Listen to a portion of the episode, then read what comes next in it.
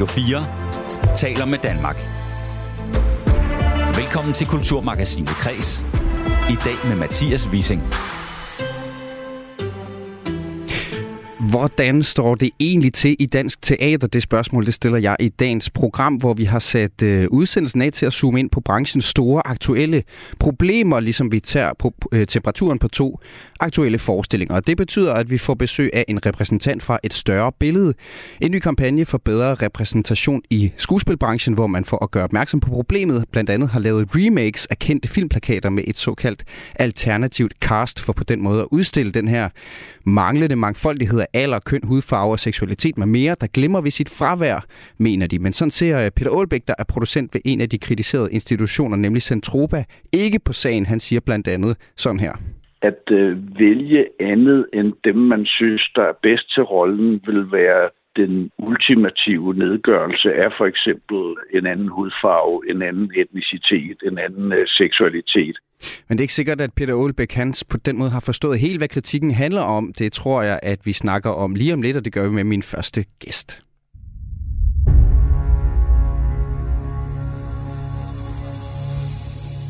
Senere i programmet, der skal det handle om et hævndrama af bogstaveligt talt episke dimensioner for Husets Teater i København. I scenesætter nemlig den her græske tragedie Elektra, som handler om en, tør jeg nok sige, uforsonlig datter, som på trods af både højdramatiske og decideret blodige scener måske rummer en vis visdom, som også gør sig gældende i mor-datter-relationer rundt omkring i hjemmene i dag. Vi gør også status på en branche, der rigtig mange steder stadig slikker sårene efter coronarestriktionernes konsekvenser. Teatrene har nemlig bredt set modsat for eksempel museerne og biograferne ikke helt i samme omfang formået at lukke publikum tilbage i mørket, og nu har man så fået en inflations- og energikrise hængende over hovedet som en tordensky, der er en græsk tragedie værdig. Jeg taler om vejen ud af krisen med direktøren for brancheorganisationen Dansk Teater senere i udsendelsen. Og for at fuldende teaterbuffeten i Kræs i dag, så skal vi til en højaktuel premiere. Aarhus Teater blænder nemlig op for forestillingen Stuepigerne om et par timer, hvor had og kærlighed fletter fingre, når to søstre flytter med sadomasochisme og ikke mindst med tanken om at dræbe deres magtbegærlige chef. Solange? Ja, madame. Nejede du lige for Claire? Der er ting, madame. Morsomt. Jeg troede da ikke, I havde humoristisk sans. Ja, stykket er skrevet af den her skandaløse franskmand Jean Genet, en kunstner, der i en periode prostituerede sig selv og levede som vagabond, men som alligevel, eller måske netop derfor, var de franske intellektuelles kæledække, meget mod sin egen vilje, lidt som en fransk version af Yahya Hassan, fortæller en lektor i litteraturvidenskab senere i udsendelsen. Jeg hedder Mathias Wissing. Velkommen til Kulturmagasinet Kræs, hvor vi altså i dag kører fuld plade på dansk teater.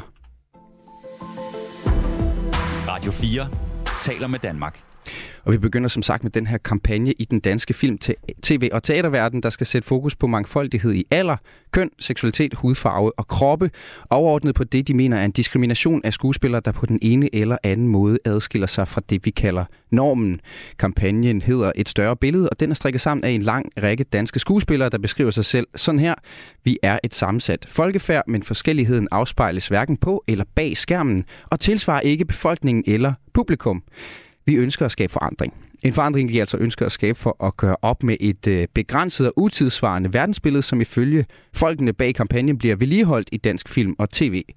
Som blikfang for den her kampagne, så har skuespillerne lavet en slags kopier af kendte plakater for Thomas Vinterbergs kommende tv-serier Familier som Vores, Lars von Triers Ride Exodus og Paprika Stens Fædre og Mødre.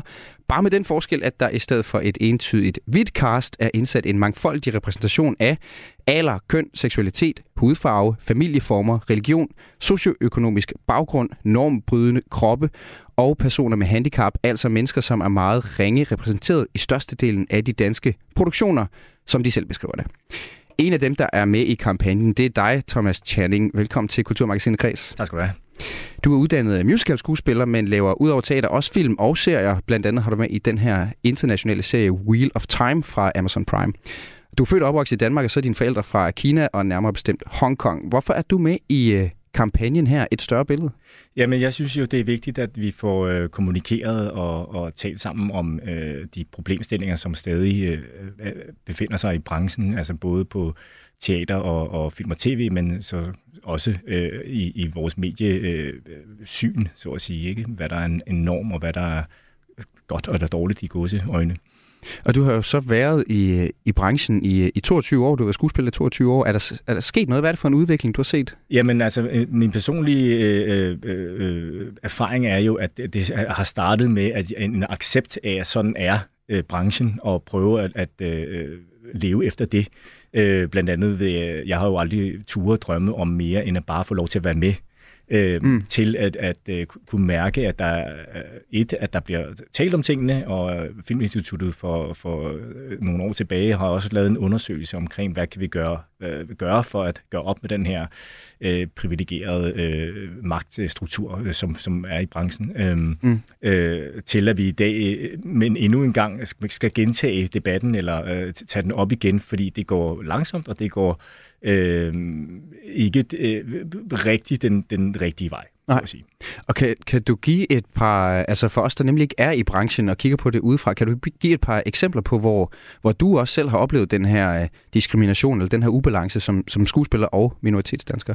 Ja, men jeg bliver jo ofte set på som type, som er meget normalt, når man bliver castet eller tænker på en rolle, men også eller primært ud fra min hudfarve, og det vil sige, at jeg ikke engang bliver set på kun som kineser, men som asiat, hvilket gør, at jeg så ville kunne have spillet vietnameser, japaner og grønlænder, og jeg skal komme efter dig, fordi at det er lidt lookalike, men aldrig har fået lov til at spille en dansker eller et menneske, og det er jo den historie, som vi mangler. Vi mangler et forbillede for unge mennesker, og vi mangler ligesom at kunne repræsentere menneskeskød, så at sige, ikke?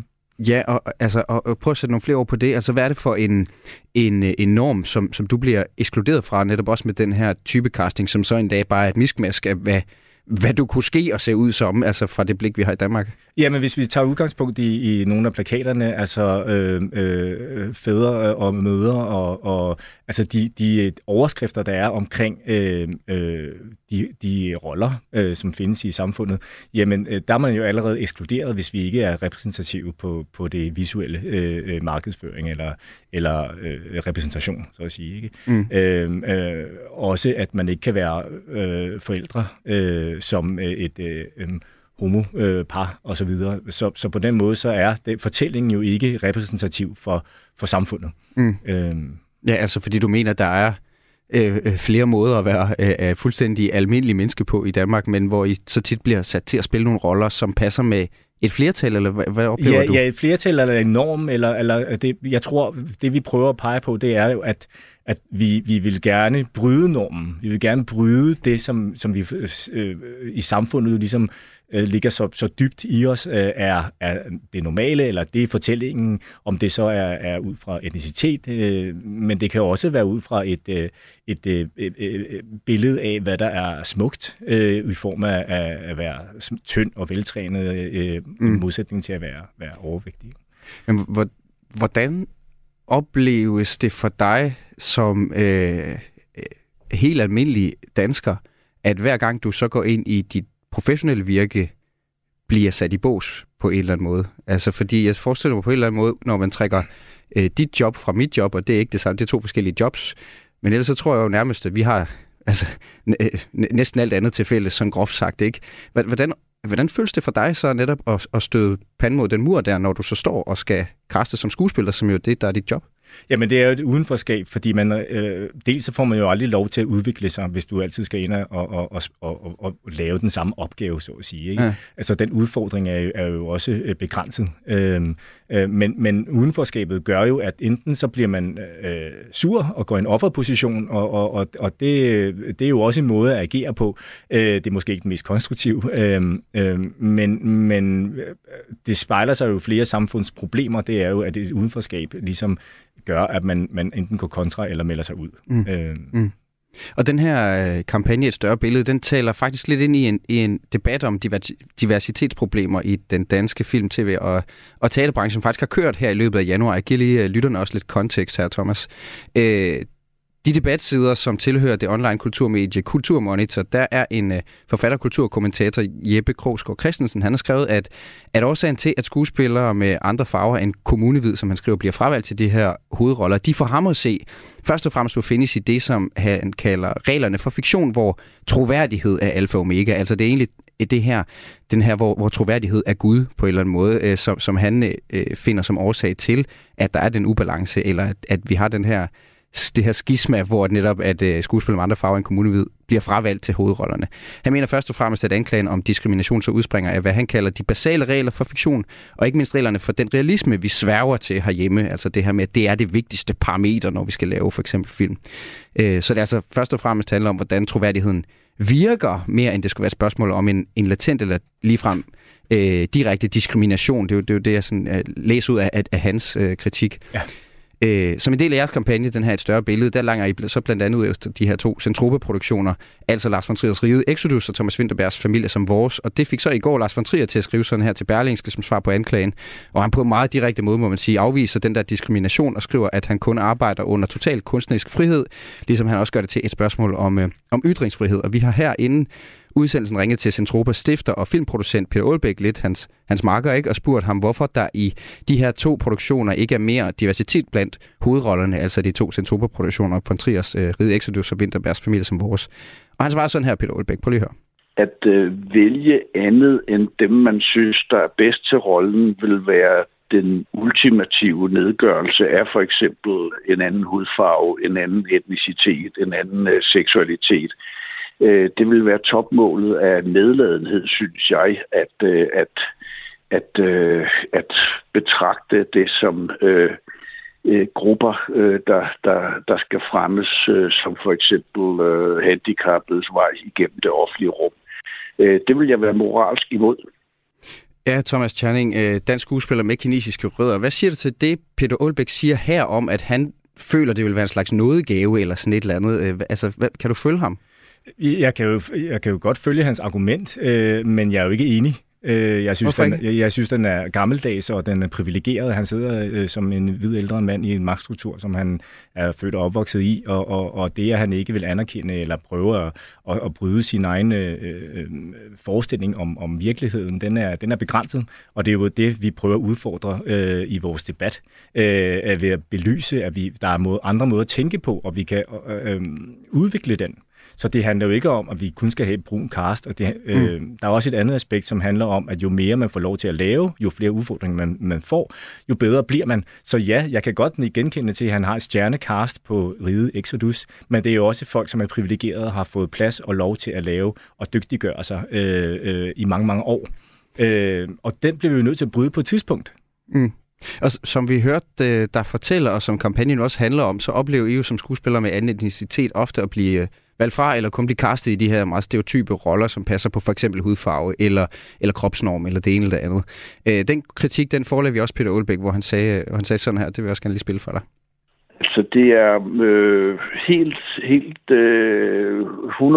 100% sagt direkte fra mit hjerte, at skulle jeg lave en actionfilm i Danmark, en med en hårdt slående person i hovedrollen, vil jeg når som helst ringe til Dar Salim, fordi jeg synes, han vil være den sejeste, den kønneste, den bedste og mest overbevisende. At han så har en anden hudfarve end mig som almindelig rødblond fregnet dansker, altså er mig ligegyldigt. Så ud fra den præmis vil jeg sige, altså det tror jeg simpelthen ikke har gang på jord. Det, der er det rædselsfulde her, det er, at det jo er jo afsindigt svært at komme til fadet. Ja, og det er endnu sværere, hvis man har en anden hudfarve eller kommer fra et andet land. Men man bliver nødt til at bruge alle de her forhindringer som en styrke, en eller anden form for overbevisning om, at man bliver nødt til at dermed at være dobbelt så god som alle andre for at slå igennem. Det tror jeg, de fleste, der ligesom har noget at gøre med den her kreative branche, har oplevet på den ene eller anden måde, at der var noget modgang. Der var nogen, der ikke ville ansætte dig. Og enten sætter man sig over i hjørne og flæber over det, eller også så sørger man for at returnere dobbelt så god, dobbelt så overbevisende, og dermed forhindre, at nogen undlader, eller der kommer til fadet. Det er den rigtige og professionelle tilgang til det. Ja, det var et langt klip her, Thomas Chaaching. Ja. Der er mange ting, du sikkert også vil sige, men jeg samler lige op også for lytterne. Altså faktisk så anerkender han, at han kaster stereotypt, for eksempel, hvis han har en hårdslående actionfilm, så vil han ringe til Dar Salim som den første, siger han. Så fremhæver han også det her med, hvor afsindigt svært det bare er at komme til fadet for alle skuespillere, men han anerkender også, at det kan være sværere at komme til fadet, hvis man har en anden baggrund eller ser anderledes ud end normen. Det opfordrer han så til at omfavne og gøre til sin styrke. Hvad er dit svar til det? Jamen, det gør vi jo også. Vi gør det jo blandt andet ved, at jeg søger til udlandet, hvor jeg finder nogen, der gerne vil lege med mig. Og jeg tror, jeg har en ret spændende karriere for mange etnisk danske skuespillere, som måske er eksotisk for dem, og jeg har en tilgang på grund af min etnicitet. Så jeg har jo formået at vende min etnicitet til en styrke, og ikke sidde i en offersituation og flæbe, som man siger, af en løsning eller en mulighed. Men det gør jo også bare, at jeg ikke er lige så tilgængelig i Danmark. For eksempel. Så hvis vi skal få nogle spidskompetencer eller nogle kompetencer, som man kunne drage nytte af i Danmark, så er det ikke tilgængeligt længere, fordi at Danmark ikke ændrer sit syn på, hvad der er norm eller en god fortælling. Mm. Men det er vel også for dig selvfølgelig ikke fedt, at du skal søge til udlandet for at få den slags roller, som er mere end bare type castet? Nej, jeg synes, det er traumatisk, eller ej, det er ikke traumatisk, men det er jo enormt kedeligt, at vi ikke vil udvikle vores syn på virkeligheden her i Danmark. Jeg kan ikke spille på mit modersmål, hvor jeg måske vil kunne få nogle andre farver frem. Og at vi ikke kunne være et forbillede for andre, nu i mit tilfælde kinesere og asiater. Altså det største, jeg har oplevet som skuespiller i Danmark, det var, da en asiatisk skuespiller, en spæk, kom frem og sagde, at jeg var en enorm inspiration. Og det er, at vi har nogle forbilleder, hvor vi siger, jamen I behøver ikke at blive fordomsfulde, siger jeg, sådan ingeniører eller inden for, altså hvis man er asiat, eller, altså det er jo gælder om at sprænge de rammer og de fortællinger om, at vi er alle sammen mennesker, som har nogle behov. Hvis vi skal gå tilbage til teateret, så klikker man ind på Folketeateret, som skal afspejle hele Danmark og ligesom vise og nå ud til hele publikum i Danmark. Så har vi den første store forestilling, som hedder The Humans, og vi har 6 hvide mennesker på plakaten. Der er en asiatisk kvinde med, men hun er ikke engang på plakaten. Mm. Så hvad fortæller det i forhold til den historie? Hvem skal komme og se forestillingen? Er det kun de hvide, normative danskere, som den skal nå ud til? Mm. Hvornår når vi ud til minoriteterne? Men er det ikke også lige præcis, altså er du ikke inde på noget af svaret her, er det ikke også bare noget kommercielt i det? At de fleste forbrugere har man en forventning om, gerne vil se noget, som man forventer, de spejler sig en til en i, altså ved nogle, det kan vi jo godt sige, overfladiske parametre, som netop hudfarve eller alder eller kropstype. Eller sådan. Er det ikke en del af det, tror du, altså hvordan man forventer, at forbrugerne opfører sig? Jo, men så kan man jo også vente om så at sige, de magthavere, der har den mulighed til at kunne gøre det sexet, har jo også magten til at ændre på den sexethed. Mm. Der ved tiden løber, og vi skal nå alle mulige ting i dag, men der er et klip, jeg skal spille med dig, det sidste klip, og så skal jeg lige have en redaktion på det, Thomas Chaaching, fordi et af formålene med jeres kampagne er også den her opfordring til hele branchen om at fokusere på større mangfoldighed og altså rigere repræsentation blandt skuespillere, som du også var inde på. Og her mener Peter Aalbæk, at I også selv skal skubbe på, ikke gennem kampagne, men ved at tage skeen i den anden hånd. Jeg spiller klippet for dig. Jeg er helt overbevist om, at de rigtig mange etniske instruktører, vi har, som er på et ret højt plan, de har så en naturlig interesse i at skabe nogle af de her rollemodelsroller for skuespillere, der kommer fra minoritetsgrupper. Og det er jo den vej, det skal gå, at det er et stærkt kunstnerisk valg, som betinger, at man tager en person ind og skaber en respekt og en aura omkring deres rolle, og dermed forhåbentlig kan den skuespiller så være en rollemodel for unge, nye kræfter, som ved, at det kan lade sig gøre. Og det kan det, som sagt. Se på Dar Salim. Ja, hvad er din kommentar til det her til sidst, Thomas? Jamen, jeg synes stadig, det er et privilegeret standpunkt, fordi han ligesom skal åbne ansvaret videre på de næste ikke-etniske instruktører. Men hvis man kigger på Ali Abassis seneste film, så vælger han at optage den med udenlandske skuespillere og optage den i udlandet. Så hvor fremmer det dansk film henne, andet end han ligesom repræsenterer et produktionsselskab, som stammer fra Danmark?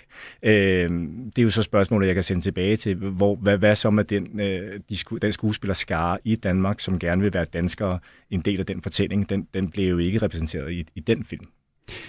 Thomas Chaaching, skuespiller, tusind tak, fordi du var med i Kulturmagasinet Kræs. Tak for, at I må komme. Altså en af de aktivister, som er med i kampagnen Et Større Billede, hvor i en lang række danske skuespillere efterspørger større mangfoldighed blandt de skuespillere, der står i spotlightet i Danmark. Du lytter til Kulturmagasinet Kræs på Radio 4.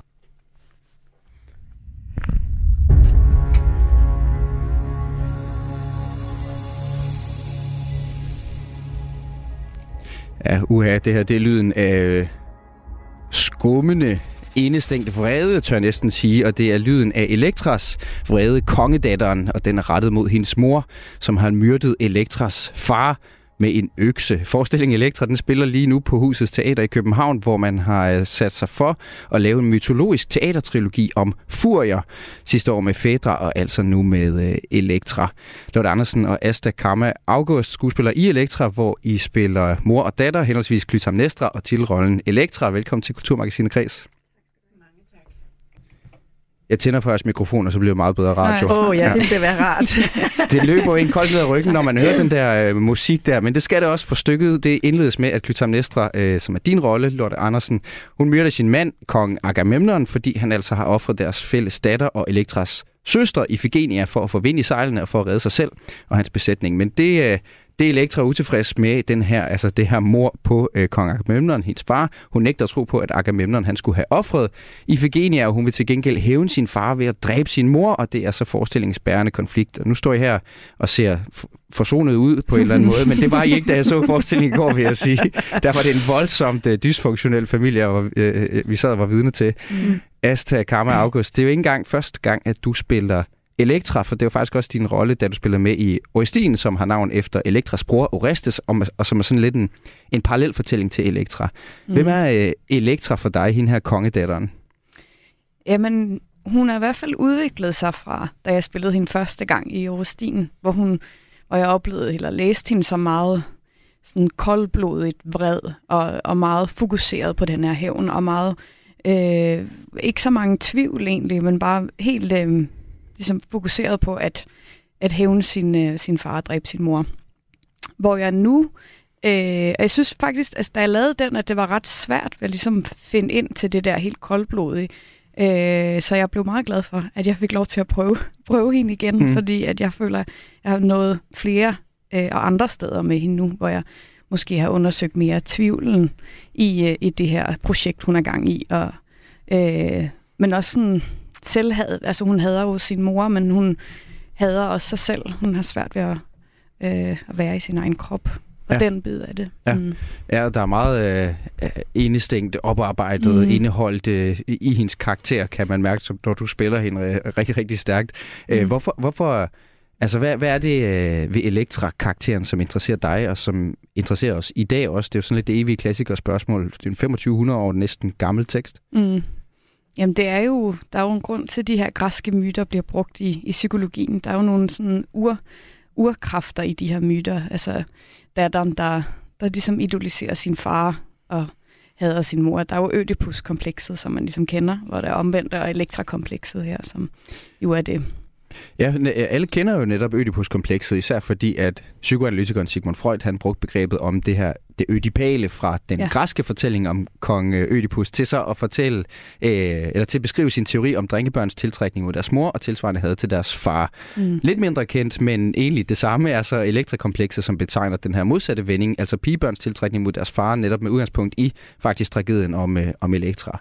Og netop jeres karakter står jo i den konflikt, som altså Elektra-komplekset beskriver. Hun vil hævne Elektra, dig Asta, vil hævne mordet på sin far ved at dræbe sin mor, altså Klytaimnestra, altså dig Lotte Andersen.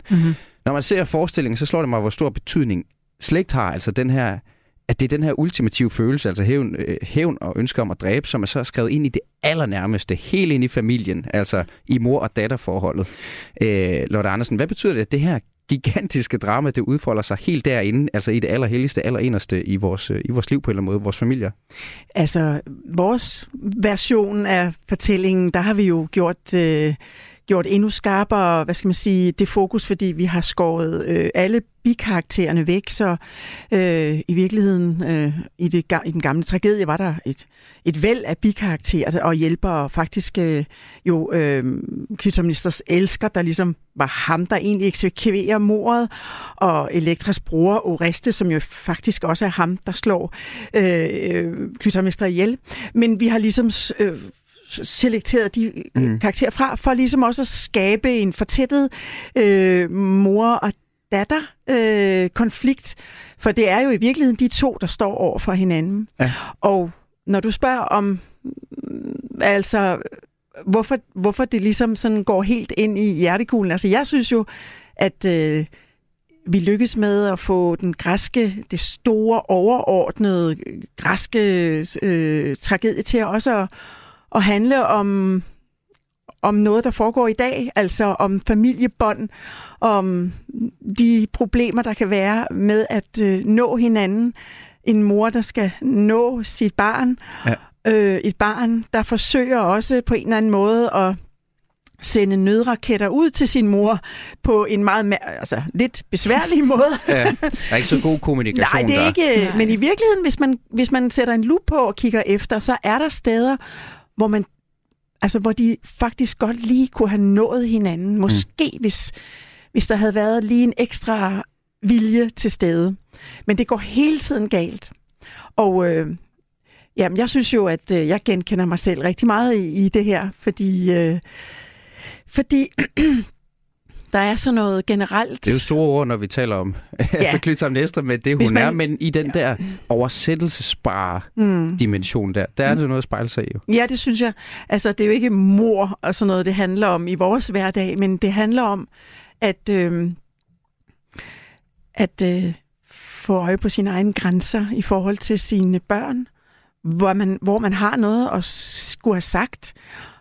Fordi det er en svær ting at være mor, starte med at have ansvaret for et lille barn, og så se det vokse op og forsvinde ligesom væk fra en, og du skal ligesom erkende, at du har ikke mere at gøre, du kan ikke nå det barn, og det synes jeg egentlig også, at det her det handler om, selvom det er jo meget jordnært, og for alle mennesker, der har et barn eller har været et barn, det må man jo sige, alle er eller har prøvet. Det er meget genkendeligt. Og der er jo nemlig derinde et sted, en fortælling om en mor, som af kærlighed til sin datter Ifigenia gør alt for at hævne sig, gør det ultimativt for at hævne sig, altså af kærlighed til sin ene datter. Og samtidig en mor, der så kæmper med sine dæmoner ved at have begået det her drab, og samtidig ønsker så at forsone og omfavne den uforsonlige datter, og det må man sige, hun er, Elektra. Hun vil ikke, hun er engang imellem på vej til at nærme sig en forståelse af moren, men skærer den fra, altså hun vil ikke forsones. Altså, den her historie, altså hvad bidrager den med, når lige præcis kommer til den her ellers almene relation mellem en mor og en datter? Altså, hvad er det, den kan fortælle os om det? Jamen, jeg tror, som Lotte er inde på, at de er to, en mor og en datter, der prøver i måske med lidt dårlige midler, at ligesom nå hinanden. Og de kan ikke helt nå hinanden. Og jeg tror, at Elektra i bund og grund egentlig hungrer efter kærlighed. At det er det, hun ligesom mangler i sit liv. Hun mangler kærlighed til sig selv og til livet og til sin mor. Men især mangler kærlighed fra andre og omsorg. Så det er ligesom egentlig det, hvis hun kunne kommunikere det, så ville det jo være det, hun sagde. Men hun bruger i stedet vreden til at ligesom til at prøve at få det. Og så er der jo den vigtige mellemregning, at hun jo ikke rigtig kender sin far, altså, og dermed måske netop bruger ham som afsæt for alle mulige ting, som hun gerne vil have, han er. Eller, altså, ja, nemlig. Hvordan forholder hun sig til Agamemnon der? Jamen, jeg forestiller mig også, at hun jo faktisk ikke kender sin far. Han har jo været væk i 10 år, er det vel, i krig mindst. Så hun har jo kun ligesom haft det her billede af ham og projiceret sin længsel efter opmærksomhed mod den her figur, som jo er fraværende. Og det føler jeg er et meget normalt og genkendeligt aspekt i det hele. At moren, der faktisk har været der og været nærværende, det er hende, hun retter al skyld imod. Mm. Og faren, der ligesom har været væk. Og bliver sat op på en piedestal. Han bliver sat op på en piedestal. Det er også ligesom om, at de er fanget i det her teaterstykke. Det gør vi også lidt en lille dyd ud af, at vise dem som nogle roller, nogle karakterer, som er låst fast i et mønster, som nogle skuespillere, der er låst fast til manuskriptet, og skal sige de her replikker overført, altså at vi jo nogle gange er låst fast i en arv, som vi har med os. Og Klytaimnestra og Agamemnon har jo virkelig arvet videre en måde at tænke på, og en måde at hævne, altså at stille hævnmotivet op, sådan at det er jo nærmest umuligt for Elektra ikke også at overtage den hævnfølelse som det største og det bedste og det flotteste, man ligesom kan opnå, fordi forældrene har selv gjort det sådan. Ja, det er fordi det er det eneste, hun kender til, Elektra, Asta, for dig at se. Altså det er hendes sprog på en eller anden måde, det er hævn. Ja, det er det. Det er det. Det er hun, men hun er jo vokset op, jeg siger på et tidspunkt i forestillingen, at hun at det her hjem, som hun er vokset op i, ikke er et hjem, men et kærlighedens fattig hus. Meget flot fortalt. Hun har ligesom vokset op i et hjem uden kærlighed. Så hadet er det, hun kender til. Ja. Og det er jo sådan lidt... altså, det er jo det evige spørgsmål. Det er næsten banalt, det her. Men altså, du har tidligere spillet med i Orestien også. Altså, Ejskylders tragedie-trilogi handler om lidt de samme karakterer, men bare som en anden del af den samlede fortælling. Orestien, som jo også er en trilogi, har navn efter Elektras bror, altså Orestes, som også i en anden historie myrder sin mor sammen med Elektra, altså i en anden udgave af den samme fortælling her. I Elektra er Orestes faktisk også med, men han er så barberet væk i jeres version for at fremhæve den her mor-datter-konflikt. Som sagt, undskyld, hvis det bliver for banalt, men hvad er det ved det her univers, de her græske tragedier, der bliver ved med at ikke? Altså først og fremmest så har vi haft en vanvittig dygtig dramaturg, som har taget alt det gode fra Euripides, altså det antikke græske tragedie, og så har hun, jeg tror faktisk også i samarbejde med vores instruktør Anja Behrens, har hun trukket tekster fra også moderne forfattere, altså Sylvia Plath for eksempel, og Heiner Müller, og så stykket og teksten er sammensat af nye og gamle forfattere, men på en eller anden måde har de jo det til fælles, at sproget er så rigt og så stort og flot, og det var i hvert fald en af de ting, jeg tænkte på, da jeg skulle sige ja til den her rolle, at udfordring med at stå med sådan en storladen tekst. Altså, det er jo blottet for ironi, og det er blottet for small talk. Ja, der er ikke rigtig nogen udveje, når man ser det. Og hårdt. Ja.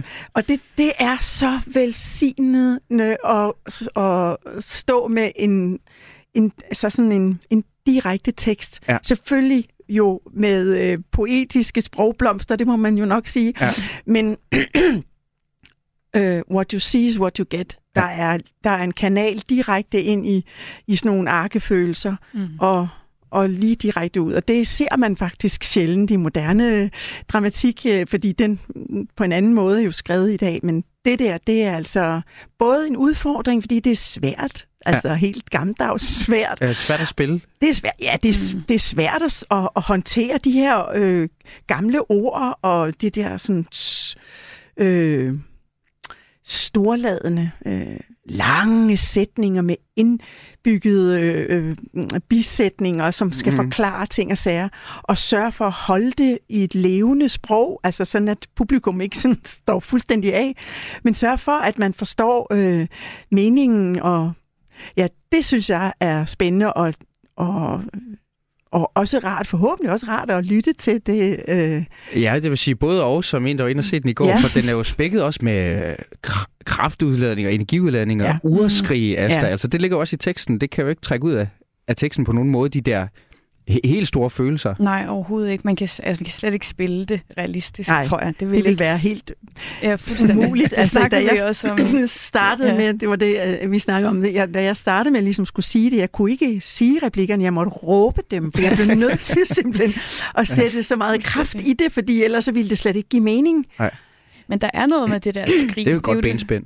Ja, det er det. Råb det hele. Ja, det er det. Det gør I så ikke. Nej, den bevæger sig op og ned i tempo og energi. Hvad siger du, Asta? Nej, men det er bare noget med, det er det første, der sker, når man bliver født, når man ser verden. Det er jo det der skrig. Mm. Så det er jo det første barnet gør med sin krop. Så der er noget helt sådan urkraft i det der skrig, som jeg synes passer til teksten. Og noget meget, meget... ærligt i det. Ja. Den her Furie-trilogi, som Elektra altså er den midterste del af, det er et projekt af instruktør Anja Behrens og scenograf Christian Albrechtsen. I den her forestilling, så er det jer to og Søren Poppel, der står på scenen.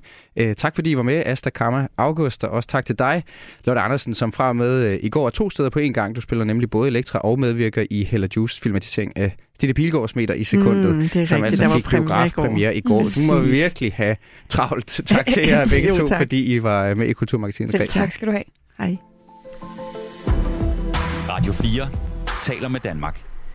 Ja, halvtomme sale, skyhøje elregninger og publikum med nye kulturvaner, det er virkeligheden for mange teatre, der både kæmper med efterdønningerne af coronanedlukningen og nu også er hårdt ramt af inflations- og energikrisen. Og modsat andre dele af kulturlivet som biografer og museer, så kæmper teatrene stadig for alvor at få publikum tilbage i sæderne. Peter Mark Lundberg, direktør i brancheorganisationen Dansk Teater, velkommen til. Jo, tak og god eftermiddag. God eftermiddag. I har jo sammen med andre dele af kulturlivet bedt kulturministeren kaste en redningskrans, så en del af den her planlagte inflationshjælp, som jo er bebudet på samlet 2,3 milliarder tilfælder kulturbranchen også. Men jeg vil gerne starte med at spørge dig, hvor tæt er de danske teater på smertegrænsen? Altså, skal vi sætte ild til noget, eller altså, gå i panik? Nej, man skal ikke gå i panik, men man skal tage situationen alvorligt.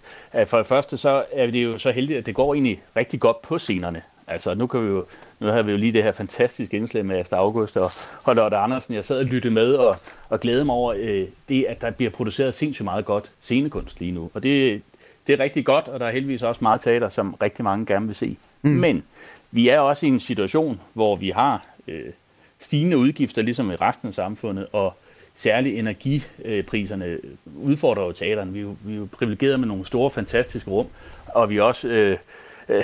det er også en hemsko i en energikrise, når varmeregningen skal betales og elpriserne skal betales, at vi har de her store, meget omkostningstunge rum. Ja, og prøv lige at sige, hvad netop de konkrete konsekvenser er af de her omkostninger, som er lige nu på teatret. Altså, hvordan kan man helt konkret på detaljeniveau se det på teatrene? Jamen, vi ser jo, at vores medlemmer i Dansk Teater, vi har 86 teater hen over landet, de melder tilbage, at deres energiudgifter flere steder er 5, 7, 8 doblet. Og lige nu bruger man rigtig mange penge på simpelthen at betale varmeregningen, i stedet for at lave kunst og gode forestillinger. Så konsekvensen er jo lige nu, at man bliver nødt til at kigge ind i at skære i det kunstneriske kvalitet og mængden af forestillinger, fordi man simpelthen skal betale varme- og energiregninger. På den anden side, så ser vi også en inflationskrise, hvor det for eksempel at bygge kulisser er blevet rastet dyrt. Vi har jo... I mange år i kulturlivet var underlagt de her 2% besparelser, som alle har havde. Men det seneste år har vi jo faktisk været igennem en 10% besparelse, fordi inflationen buller afsted. Så det er jo klart, at man kan ikke opretholde det samme niveau,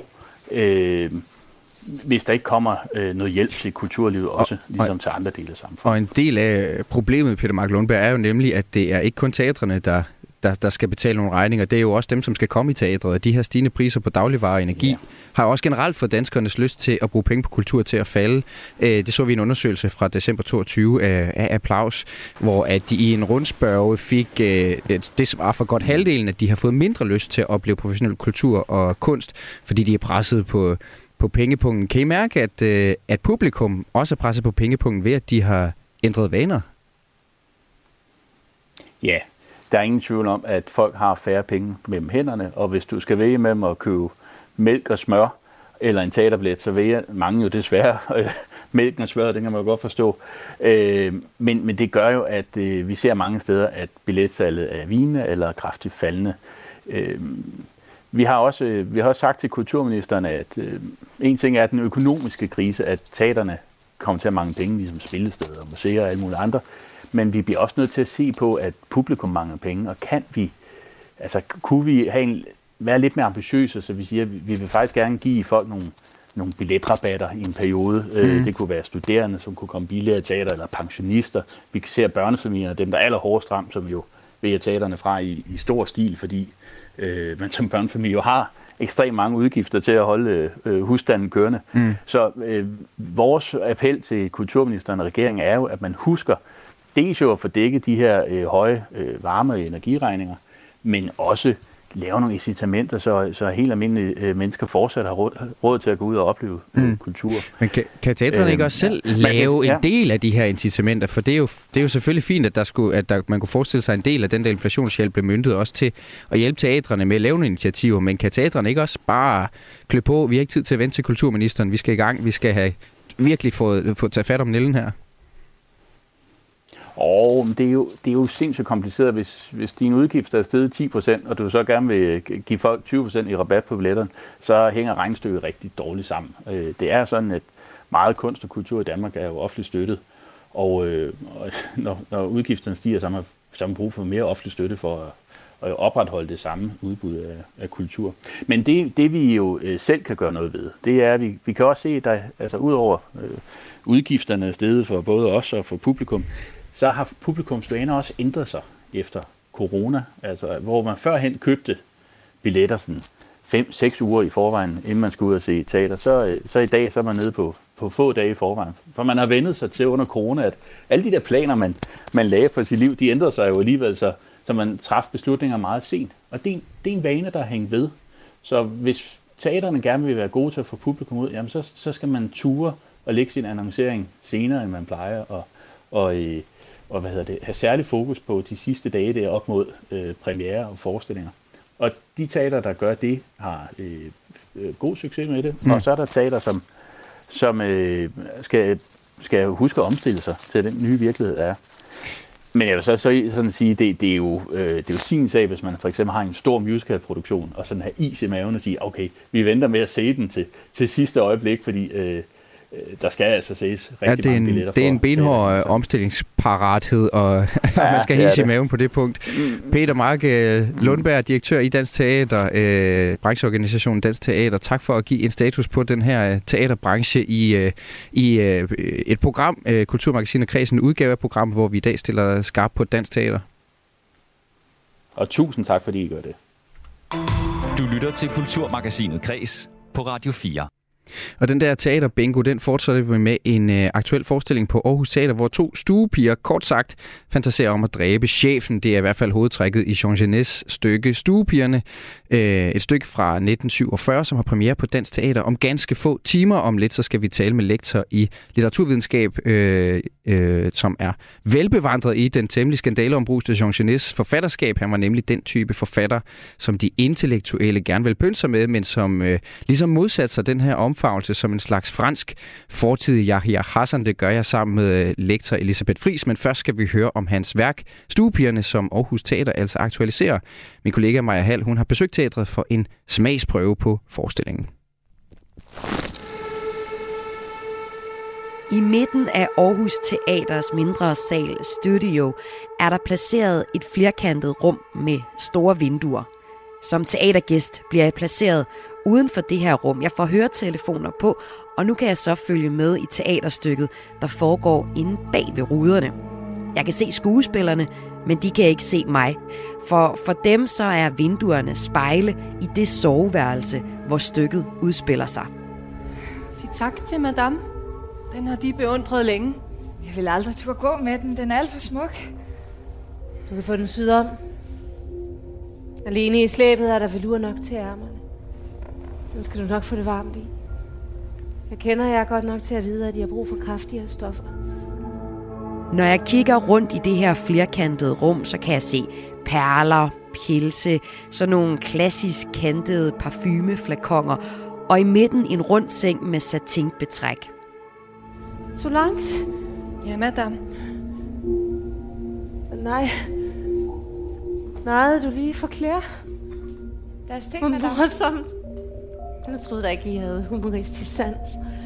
Der er ting, madame. Dekadencen i rummet svælger i nuancer af trodsig pink og liderlig lyserød. Og stykket handler om stuepigerne Solange og Claire, der på sådan en ret sadomasochistisk måde fantaserer om at dræbe deres herskersyge madame, altså hende, der er kvinden i huset. Telefonen. Hvem har nu igen løftet røret af, og hvorfor er der nogen, der har ringet? Det er mig. Det var da monsieur. Monsieur? Hvilken monsieur? Fortæl. Det var da monsieur ringede. Fængsel? Har monsieur ringet fra fængsel? Vi ville give madame en overraskelse. Monsieur er blevet løsladt mod kaution.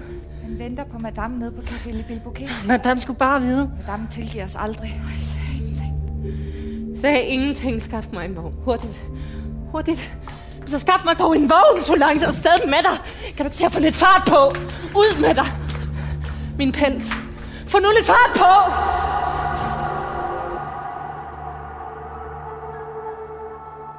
Den franske forfatter og dramatiker Jean Genet, der står bag stykket Stuepigerne, baserede løsligt sit stykke her på en faktisk historie om to søstre, der brutalt myrdede deres arbejdsgiver og hendes datter i Frankrig i 1933. Og det er også særlig mørket i historien, som instruktør på Aarhus Teaters opsætning, Line Paulsen, er interesseret i. Så er det også, som jeg synes er ret spændende, det er jo det mørke, som bliver utforsket i stykket. Volden og vreden og aggressionen. Ja, jeg synes bare det er vigtigt at få frem, at jeg sætter lys på de der mørke kræfterne og den liksom, ja, galle og bitterhet og misundelse, jalousi. Så alt det som vi på et eller andet vis jo undertrykker og blir nødt for å også distansere oss fra for å få en, altså, leve i et fellesskap og få en hverdag til å fungere, men de er der jo.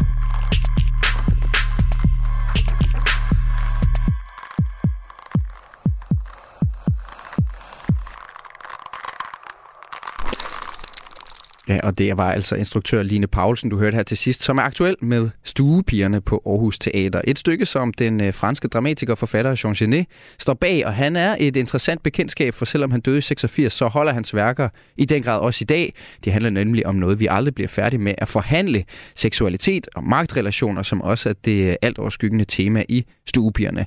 Men også personen Jean Genet har en helt særlig historie, og til at give os portrættet af ham, kan jeg sige hej til dig, Elisabeth Friis. Velkommen. Tak skal du have. Du er, som jeg sagde før, lektor i litteraturvidenskab ved Lunds Universitet i Sverige, og så har du været med til at udgive tekster af Jean Genet på forlaget Arena. Lad os starte bagfra, altså med det biografiske, Elisabeth. Hvem er Jean Genet?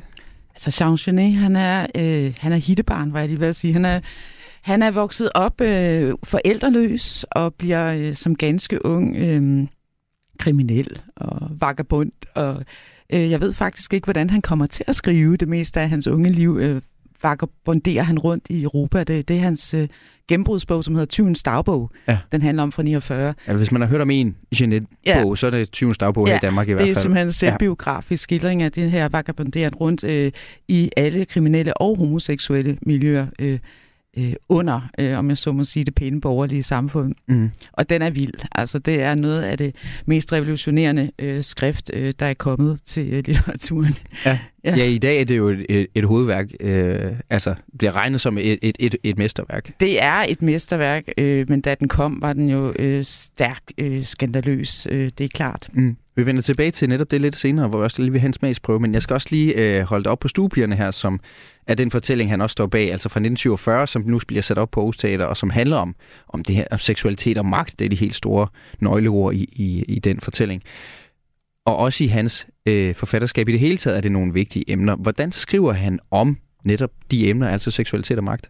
Altså, det interessante ved Jean Genet, det er, at han skriver fra det mest fornedrede sted, man kan forestille sig. Altså der, hvor man bliver slået og sparket til og svinet til. Og på en eller anden måde får han ophøjet den position til at være den højeste position, der findes. Altså han gør ære ud af det smudsige, kan man sige. Ja. Sartre, han skriver en kæmpestor tyk bog om Jean Genet, der hedder Saint Genet, altså Saint Genet, ja, hvor han ophøjer den her forbryder, som han jo er, ja, lovløse, til helgen. Altså som om han er en form for Jesus-figur nu, og Sartre er ateist, så det er ikke på den måde, han mener det. Men alt det, der befinder sig nede i skidtet, gør Jean Genet på en eller anden måde til helligt. Ja, ja. Og vi, altså lad os høre en bid fra, hvordan han skriver også ham her, Jean Genet. Og vil du ikke læse et eksempel op? Fortæl os, hvor det er fra, og så læse en lille smule. Jeg vil lige fortælle, hvad det er. Ja. Det er en scene, det er nok den mest berømte scene fra Tyvens Dagbog. Og Jean Genet er som sædvanligt havnet i spillet i Spanien i det her tilfælde. Og det, der er sket, da han er kommet derind, det er, at de har selvfølgelig tømt hans lommer, og der har de fundet en tube med vaseline. Og det, der er med den vaseline, det er, at man kan se, at den har været brugt. Ja. Og det joker de ret meget med på en utrolig grov måde, de her spanske fængselsbetjente. Og det er jo fordi, han var homoseksuel, så den har selvfølgelig været brugt til at have sex med, det er klart, ikke? Og så kommer der sådan en lang beskrivelse af vaseline-tuben, og pludselig kommer han til at se et indre billede af en kvinde, som han opdager faktisk er hans mor, som han jo aldrig har kendt. Og så prøver jeg at høre her, hvad der så sker. Tuben med vaseline, hvis formål var at fedte min og mine elskers pikke ind, skulle altså fremkalde billedet af ansigtet hos hende, som i en drøm, der sneg sig gennem byens mørke gyder, var den mest tilbedte af mødre. Den havde tjent mig i forberedelsen til så mange hemmelige nydelser på steder, der var dens diskrete banalitet værdige, således at den til sidst var blevet betingelsen for min lykke, hvilket mit sædplettede lomserklæde beviste. Da den lå på bordet, var den som et banner, der lod de usynlige legioner bevidne min triumf over politiet. Jeg var i en celle. Jeg vidste, at min tube vaseline hele natten ville være en genstand for hån, det modsatte af evig tilbedelse fra en gruppe stærke, smukke og solide politibetjente.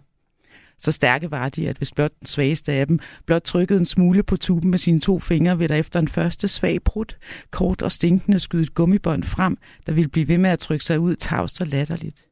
Ikke desto mindre var jeg overbevist om, at denne så usle og højst ydmyge genstand, vi kunne holde dem stangen, alene ved sin nærværelse, vil den være i stand til at forbidre alverdens politi.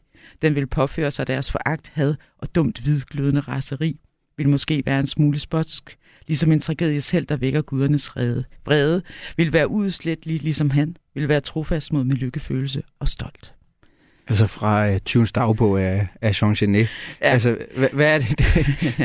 hvad er det, vi har fat i her? Ja, hvad er det for noget? Altså, hvordan kan den totale ydmygelse, som det jo er at få fisket sådan en halvbrugt tube vaseline op af lommen af nogle betjente, blive til en total triumf? Ja.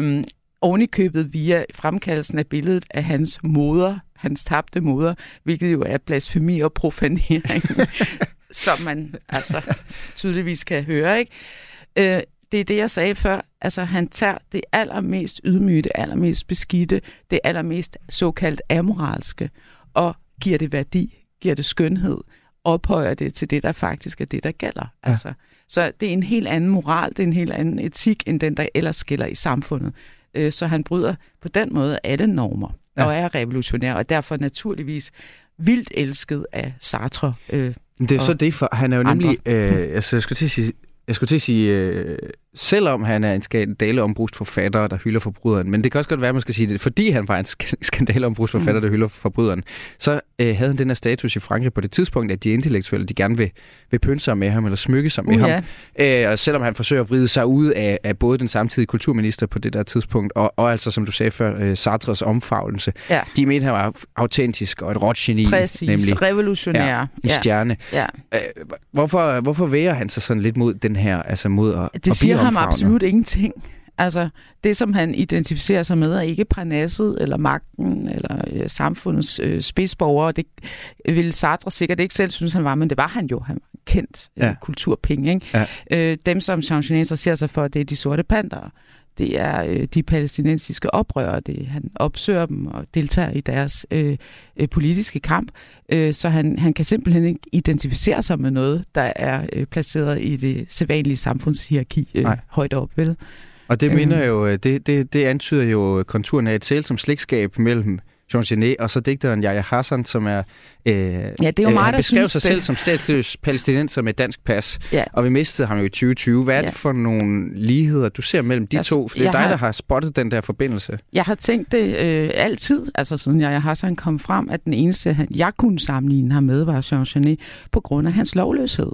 Altså, Yahya Hassans første bog handler jo om at blive kriminel.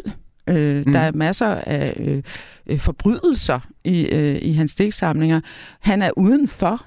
Og samtidig behersker han, ligesom Jean Genet, fuldstændig sproget, fuldstændig alle diskurser. Altså ved en eller anden form for mærkelig mirakel gør han det. Mm. Og den her omfavnelse af Parnasset har, må man jo i den grad også sige, at Yahya Hassan var udsat for, og sikkert noget godt af på visse måder, og sikkert led under på andre måder. De havde jo travlt, alle de avisernes chefredaktører, med at invitere ham indenfor, selvom at han var kriminel, ikke? Vi kunne snakke i lang tid om det. Jeg har mange flere spørgsmål, men jeg når dem ikke, Elisabeth, for klokken den er ved at være 3. Tak fordi du var med til at tegne portrættet af Jean Genet, altså Elisabeth Friis, lektor i litteraturvidenskab ved Lunds Universitet. Og det var et portræt, vi tegnede i anledning af, at hans tekst Stuepigerne i dag har premiere i en spritny opsætning på Aarhus Teater. Kulturmagasinet Kræs på Radio 4 er slut for i dag. Hvis du ikke fik det hele med, så kan du også finde dagens program, der altså kørt fuld plade på Status PT Dansk Teater i Radio 4's app, eller der, hvor du finder dine podcasts. Dagens udsendelse, den var sat sammen af Maja Hall, Louise Østerlund Thomsen og Sara Birk Becker.